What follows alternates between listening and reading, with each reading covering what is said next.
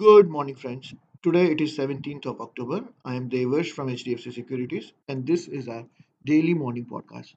US stocks ended sharply lower on Friday, erasing early gains that attempted to build on a bounce in the Thursday session.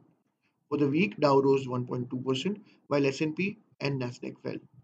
The sterling pound fell sharply after Britain's prime minister fired finance chief and scrapped part of their economic package. Wall Street analysts are now expecting third quarter profits of S&P 500 companies to have risen just 3.6% from a year ago, much lower than 11% increase expected at the start of the July.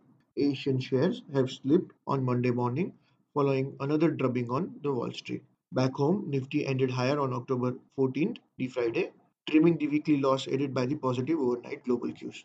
At the close, Nifty was up 1% or 171 points at 17,185.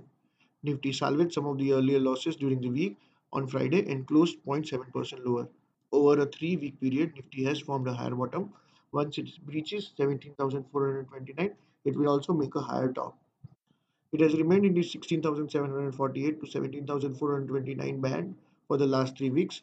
We have a fair chance to continue with the upward bounce in the coming week.